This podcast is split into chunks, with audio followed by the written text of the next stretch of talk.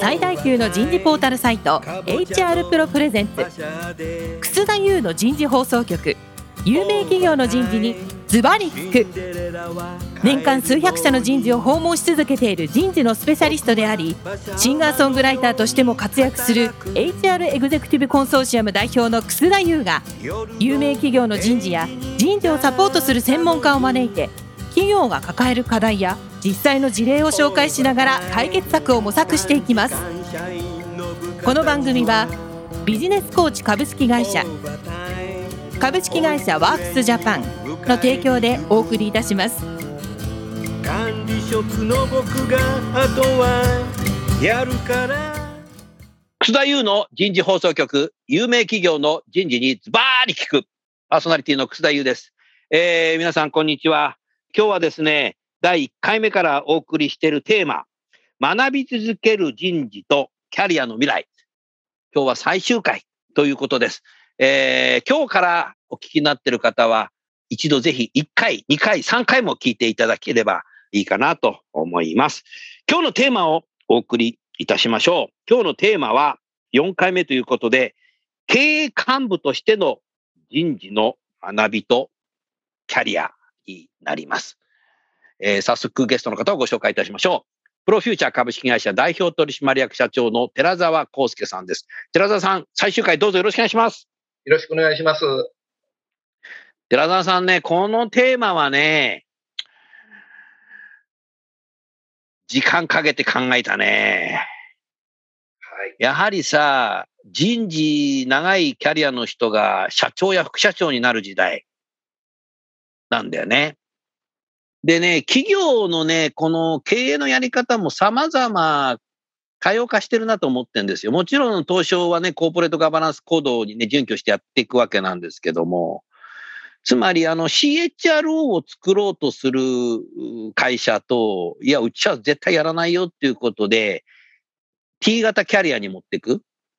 人事一つできても他ホームとか全部、コーポレート全部見て、専務とかなってくっていうタイプとあって、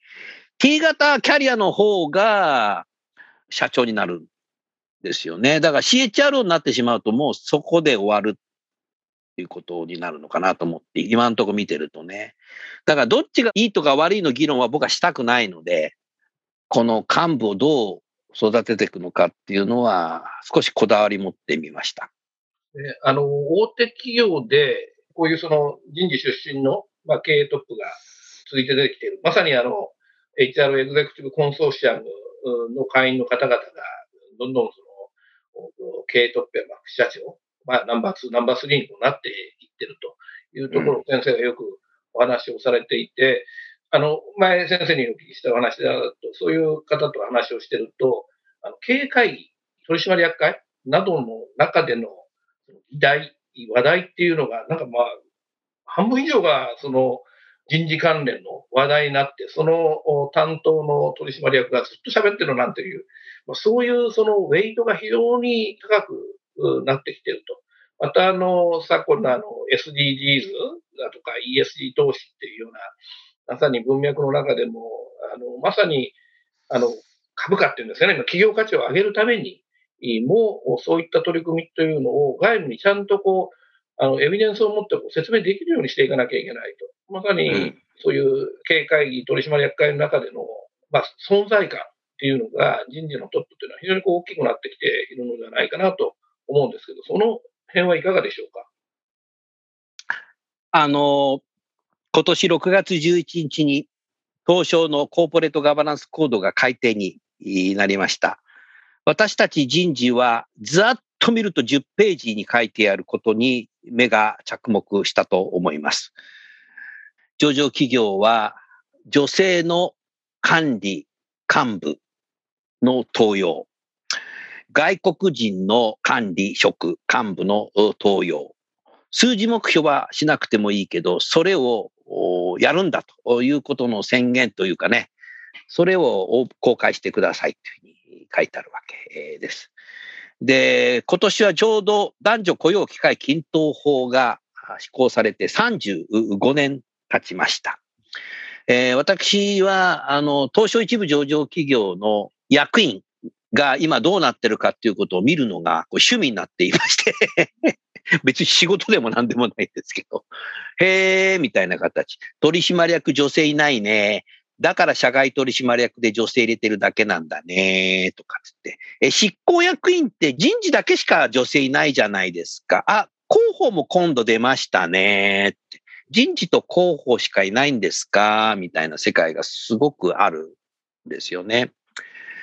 うん、だから、あの、最近は半分は女性を採用しました、してますって企業も増えてきますし、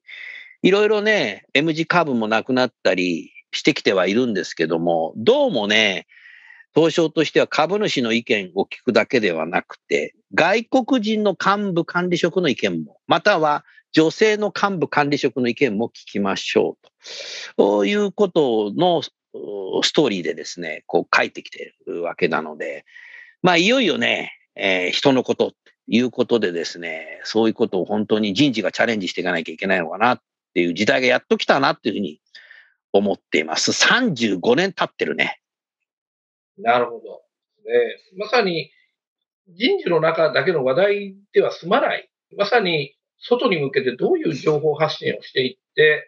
まさにその経営のベクトルと、その人事の戦略ベクトルっていうのをいかにこう合わせていくのか、そういった取り組みっていうのが、まあ、本当にこう、まあ、求められてきているなと。また、あの、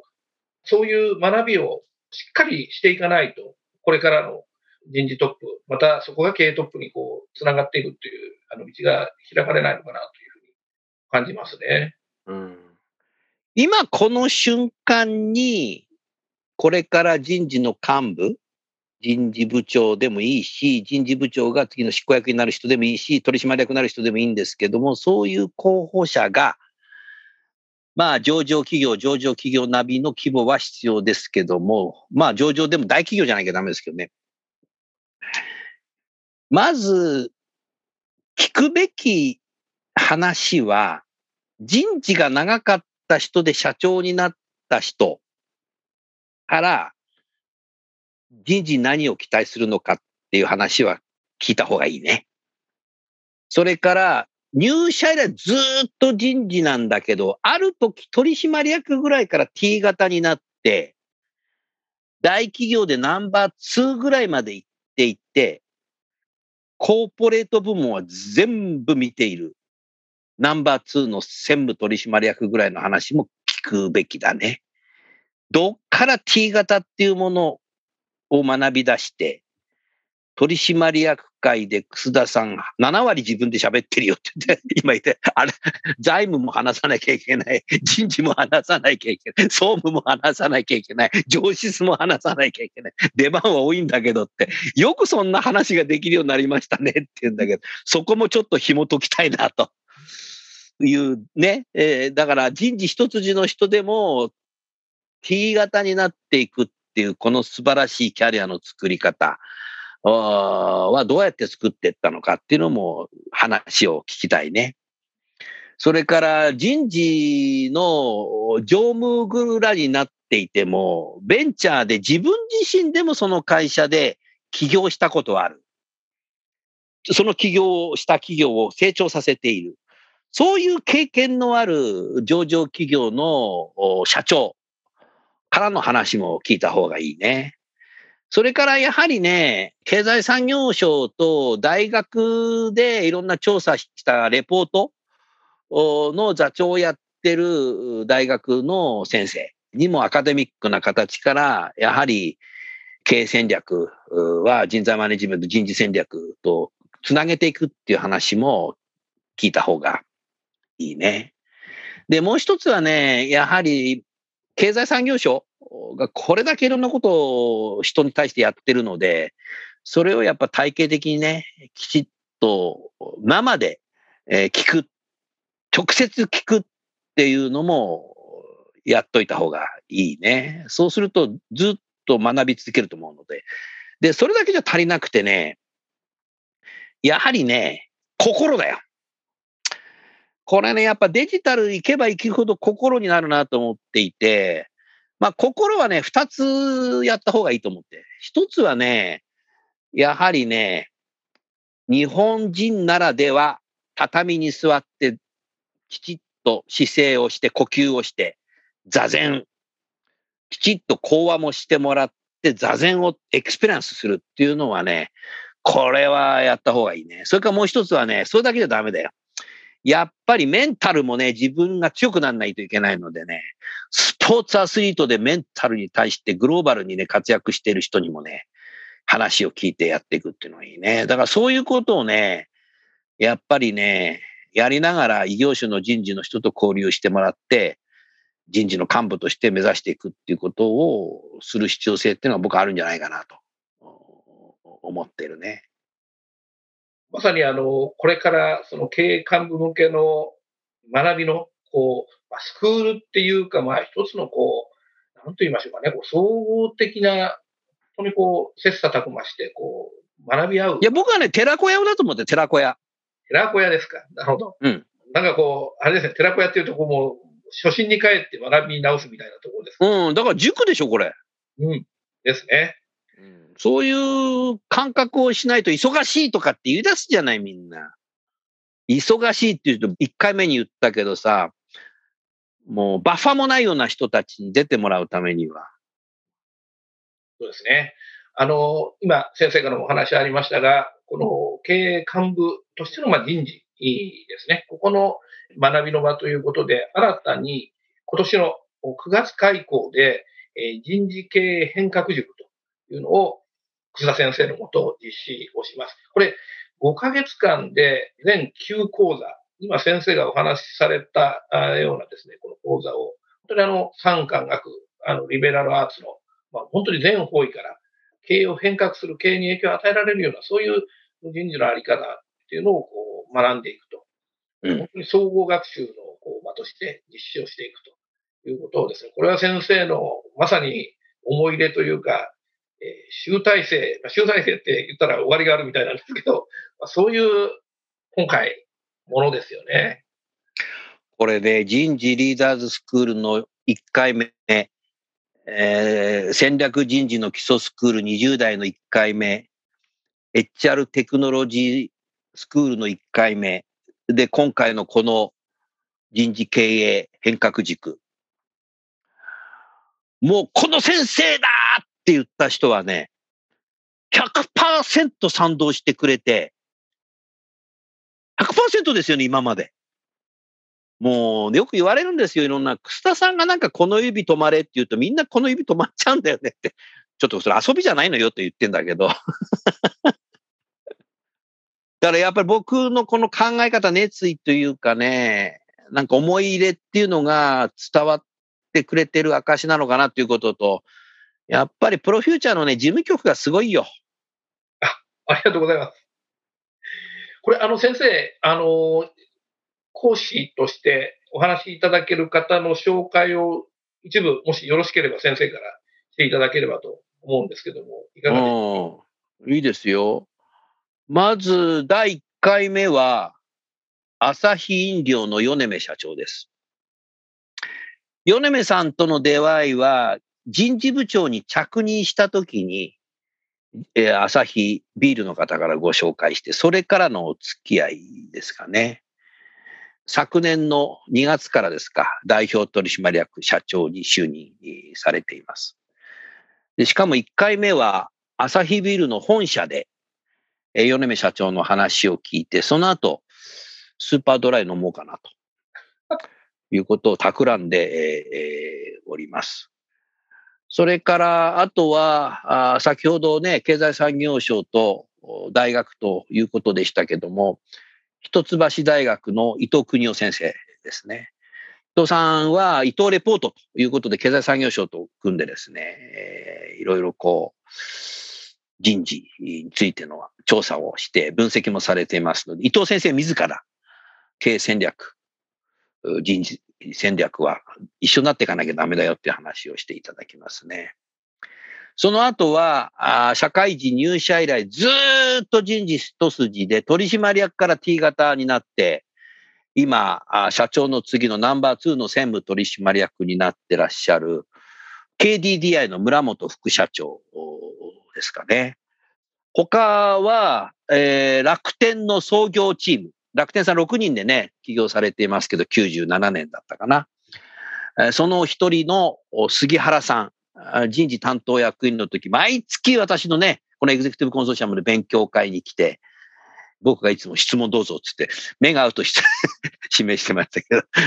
楠田さん目が合うと当てるからとかってよく言ってましたけど、今はね、楽天さんがグルナビをね、もう楽天グループになりました。今、グルナビの社長をされていますけども、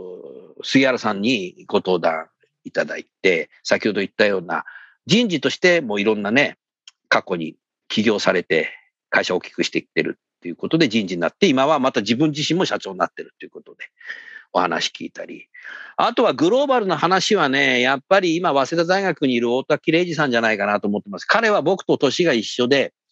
ヘイコサルタントの社長アジア代表、マーサーのですね、社長会長アジア代表もされて、エーオンのですね、社長会長も経験された。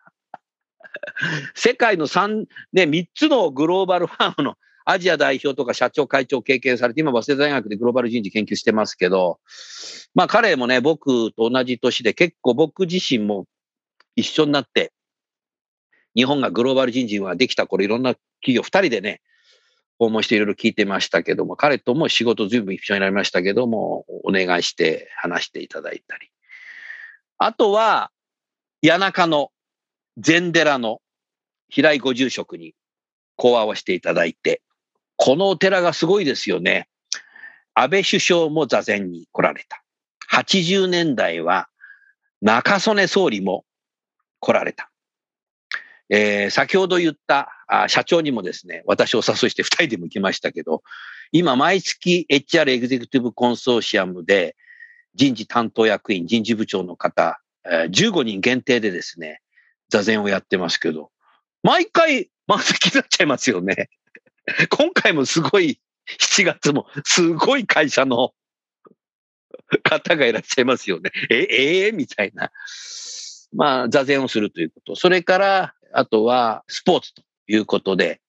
ソウルオリンピックでですね、銅メダリストを取られたシンクロデュエットのですね、田中ウルベ宮子さんにですね、こうストレスを力に変える話を直接聞くということをですね、えー、やっていきます。まあ、それ以外にもね、経済産業省さんとか、SDGs の話とか、あ別の講師もいらっしゃいますけど、直接話を聞いて、質問もしながら、あ自分の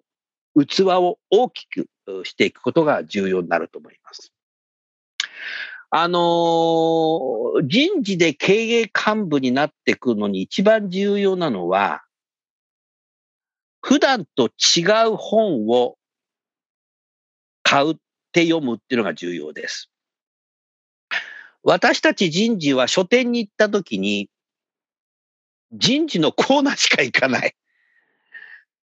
または、ネットで人事の本を買っていると、この本を買った人はこの本も買ったよって、その本は大体人事だったりするので、リコメンドでも人事の本しか読みません。そういう方が多いです。えこのようなですね、講師陣から聞くことによっ大きな書店に行った時に、普段自分の足を踏み入れない書籍のコーナーに行くようになると思います。寺澤さんも本かなり読むけど、僕は昨年はコロナ禍で在宅にいたので150冊ぐらい読みました。今年はまだ60冊ぐらいしか読んでませんけど、まあでも、何冊読むっていう僕 MBO ないので ノルマもないので 暇さえあれば読んでるんですけど。で、浅さん、最近さ、電動アシスト自転車でさ、天気のいい日ね、朝、午前中 HR エグゼクティブコンソーシアムノーニングセミナーあると11時終わるじゃない。で、今度夜7時から人事リーダーズスクールで真ん中がさ、何も仕事ないとさ、電動アシスト自転車に乗ってさ、東京駅のあの、おでかい本屋とか、神保町のさ、あの、三省堂の本店行ってさ、本を5冊ぐらい買って、自転車のカゴに入れて、日比谷公園に行って、日比谷公園のベンチで本読んだりして、ウィークデーだと誰もいないし、公共前のベンチとか行くと誰もいないんで、なんか鳩とかいるから、鳩に餌やっちゃうとなんかさ、リストラされたおじさんみたいになっちゃうんで、鳩には餌やらないんですけど、そこでね、本読んで自転車で帰ってきて、人事リターンスクールの講師やったりするんですけど、結構本読めるんですよ。で、僕はね、もうね、人事の本も読むけど、哲学とか世界史だとかさ、そういうね、領域の本、もうめちゃくちゃこう読む。ですアカデミックの本も読みますしね。あとは経済学、経営学、あとはアメリカでノーベル経済学賞を取った人の本と、あとは将来ノーベル経済学賞を取るだろうっていう、まだ若手のとんでもない先生の話とか そういうの本をめちゃくちゃ読むのが好きなんですけど、本読むの早いんですよね。ただしね、細かくは読まないんですよ。バーって読むんですよね。だからやっぱりね、これから人事の幹部になるのは人事だけの本読むだけとか、あと人事、ま、本全く読まない人事の部長さんもいらっしゃるので、それではね、時代についていけないし、自分の意見っていうのが器が大きくならないので、そういう意味でも先ほど来の先生たちの話を聞くことによって、そういうものも自分で読むようになった方がいいなって思っていただくことで、大きな役割を担うんじゃないかなと思ってますけど、いかがでしょうか？あの、今お話をお聞きしてて、まあ、先生自身が学び続けてますよね。これはあの、形式的なことを本たくさん読むということだけを言ってるんじゃなくて、うん、えー、学び続けてる。だから、まあ、御年60歳で、あの、67歳。もうすぐ68。あ、わ分かってたんですけど、えー、なのに、常にやっぱりこう新しいこう動きっていうことに感度高く、しかもそれ人事のことだけじゃないですよね。その周りの情報を常に感度高く持っているからこそ、まあ、こういうスクールを次から次へとですね、提供もできるし、まあ、それもやっぱりこう、あの、年齢と関係なく学び続けるっていうことの大事さっていうのは非常に大事。しかも生きた情報をしっかり学ぶと。しかも単純に人事のことを知っていればいいということだけじゃなくて、まさにあのリベラルアーツのような領域も含めてですね、学ぶということが大事だと。その辺のこうエッセンスが詰まった、まあ、ものがですね、今回の変革塾だと思いますし、またこれ、中には、あの、合宿などもやってですね、え参加者同士のこう交流をさらに深く深くしていくような、あのそういう参加者同士の学びの場っていうのも、あの、いろいろ企画を先生と一緒にさせてもらってますので、本当に一人でも多くの方にご参加いただきたいですね。あのー、日本総研の今、副理事長になられた山田久さん。彼は、あのー、30代の若手エコノミスト、ロードエコノミストって言われ始めた頃に、僕のおじさん、楠田久さんに直接ね、紹介してもらったんですよ。ああ、学習の森島さんも草田久さんから紹介してもらったけど、だいぶ昔にね。まだ森島先生が有名じゃなかったこと、あんなこと言ったら怒られちゃうかもしれないけど。それでね、山田さんと一緒にいることって結構年間通じて仕事で多いんですけど、僕がね、経済っていうのがあって、その下に経営っていうのがあって、その下にね、人事があるんだっていうことを彼にね、言ったらね、今、それをね、いろんなとこで彼喋り出してるよね。うん、で、僕はね、最近ね、いやいや、その上に社会っていうのがあって、そこの上にね、哲学があって、世界史があるんだよっていう話してて。だから、世界史だとか、哲学だとか、社会学だとか、経済学だとか、経営学だとか、もう知らないと、興味持たないと、人事ってその下にあるんだよ。いうことなので、そのぐらいやっぱりね、本を読み続けていくっていうのは、これ重要だと思うね。だから何かっていうと、忙しいと思うと忙しいんだけど、結局1日って24時間は、忙しい人も忙しくない人も同じ時間で、忙しい人ほどそういう本を読む時間取ってるよね。だから、第1回目に申し上げた、もう人事の与えられた仕事や会議でバッファがないとかいう状態になる人でも結構家でさ、時間はあるはずだから、あの、仕事中に読みましょうってことじゃないけどね。ながら族はしちゃダメだけども、やっぱりそのぐらいにならないとね、やっぱり、下の人たちにも尊敬されないよ。寺澤さんも読むんでしょ、本？あもちろんですね、はい。僕より読んでるよね、あんたは。いやいや、いや、そんな、あの、年間に150冊も読まないですけども。はい。いや、250じゃない、150だよ。いえいえ、150も読んでないですね。あ、そう？じゃはい。僕はあの漫画は一切読まないんですよね。それから小説も読まないんですよ。小説はね、アーの麦峠しか読んでない。アーの麦峠はね、HR ビジネスパートナーですよね。ほう。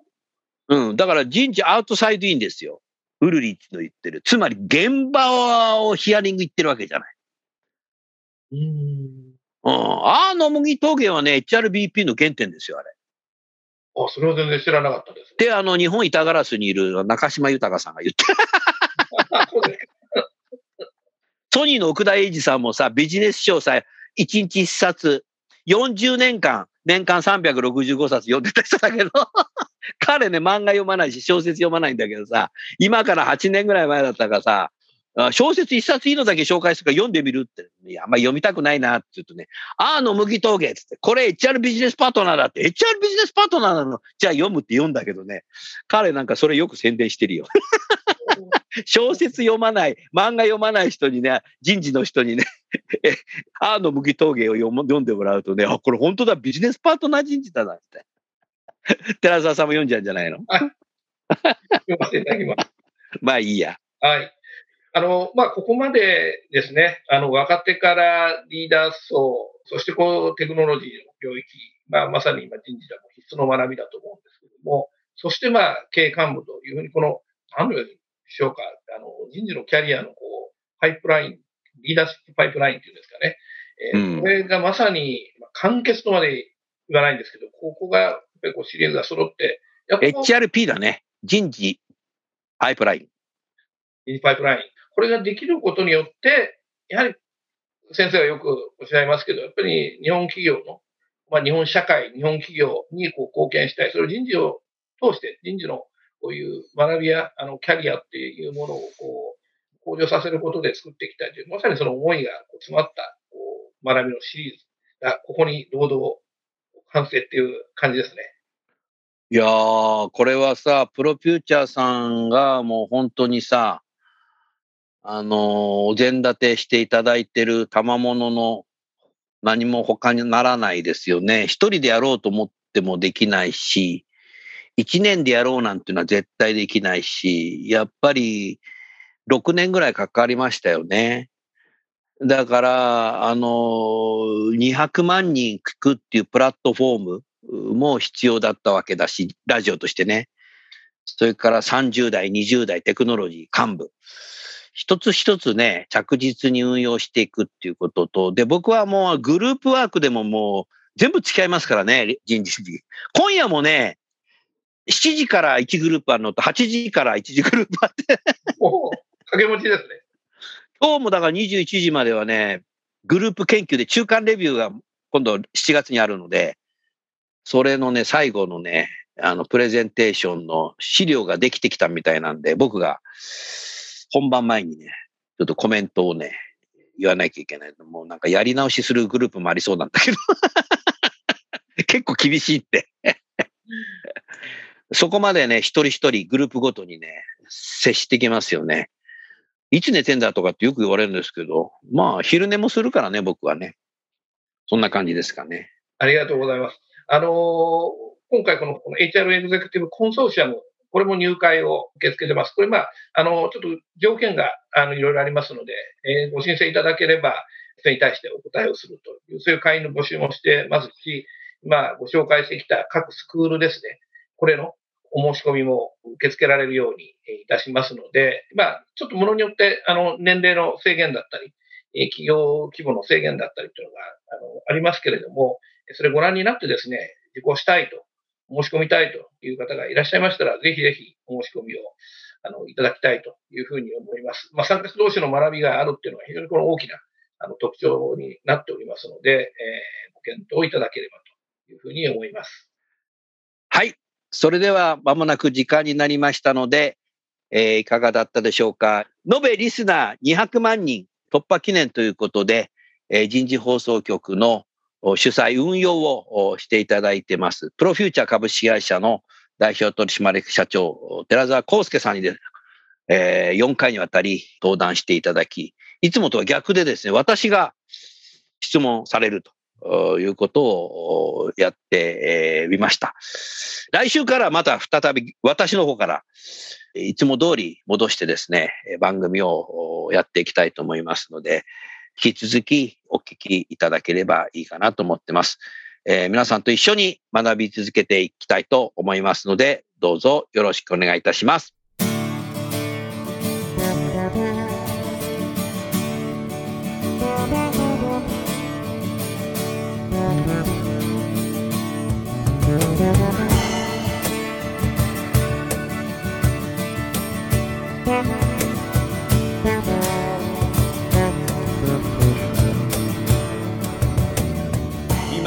今日のお話はいかがでしたか？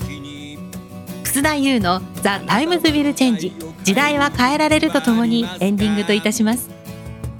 この番組は日本最大級の人事ポータルサイト HR プロのウェブサイトからもお聞きいただくことができます。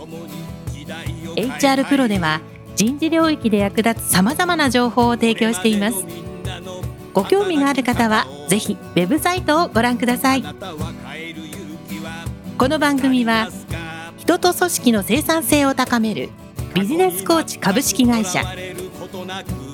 企業の人材採用支援キャリア支援を通じて人と企業の持続的な成長と価値創造に貢献する株式会社ワークスジャパンの提供でお送りいたしました。それでは来週もお楽しみに。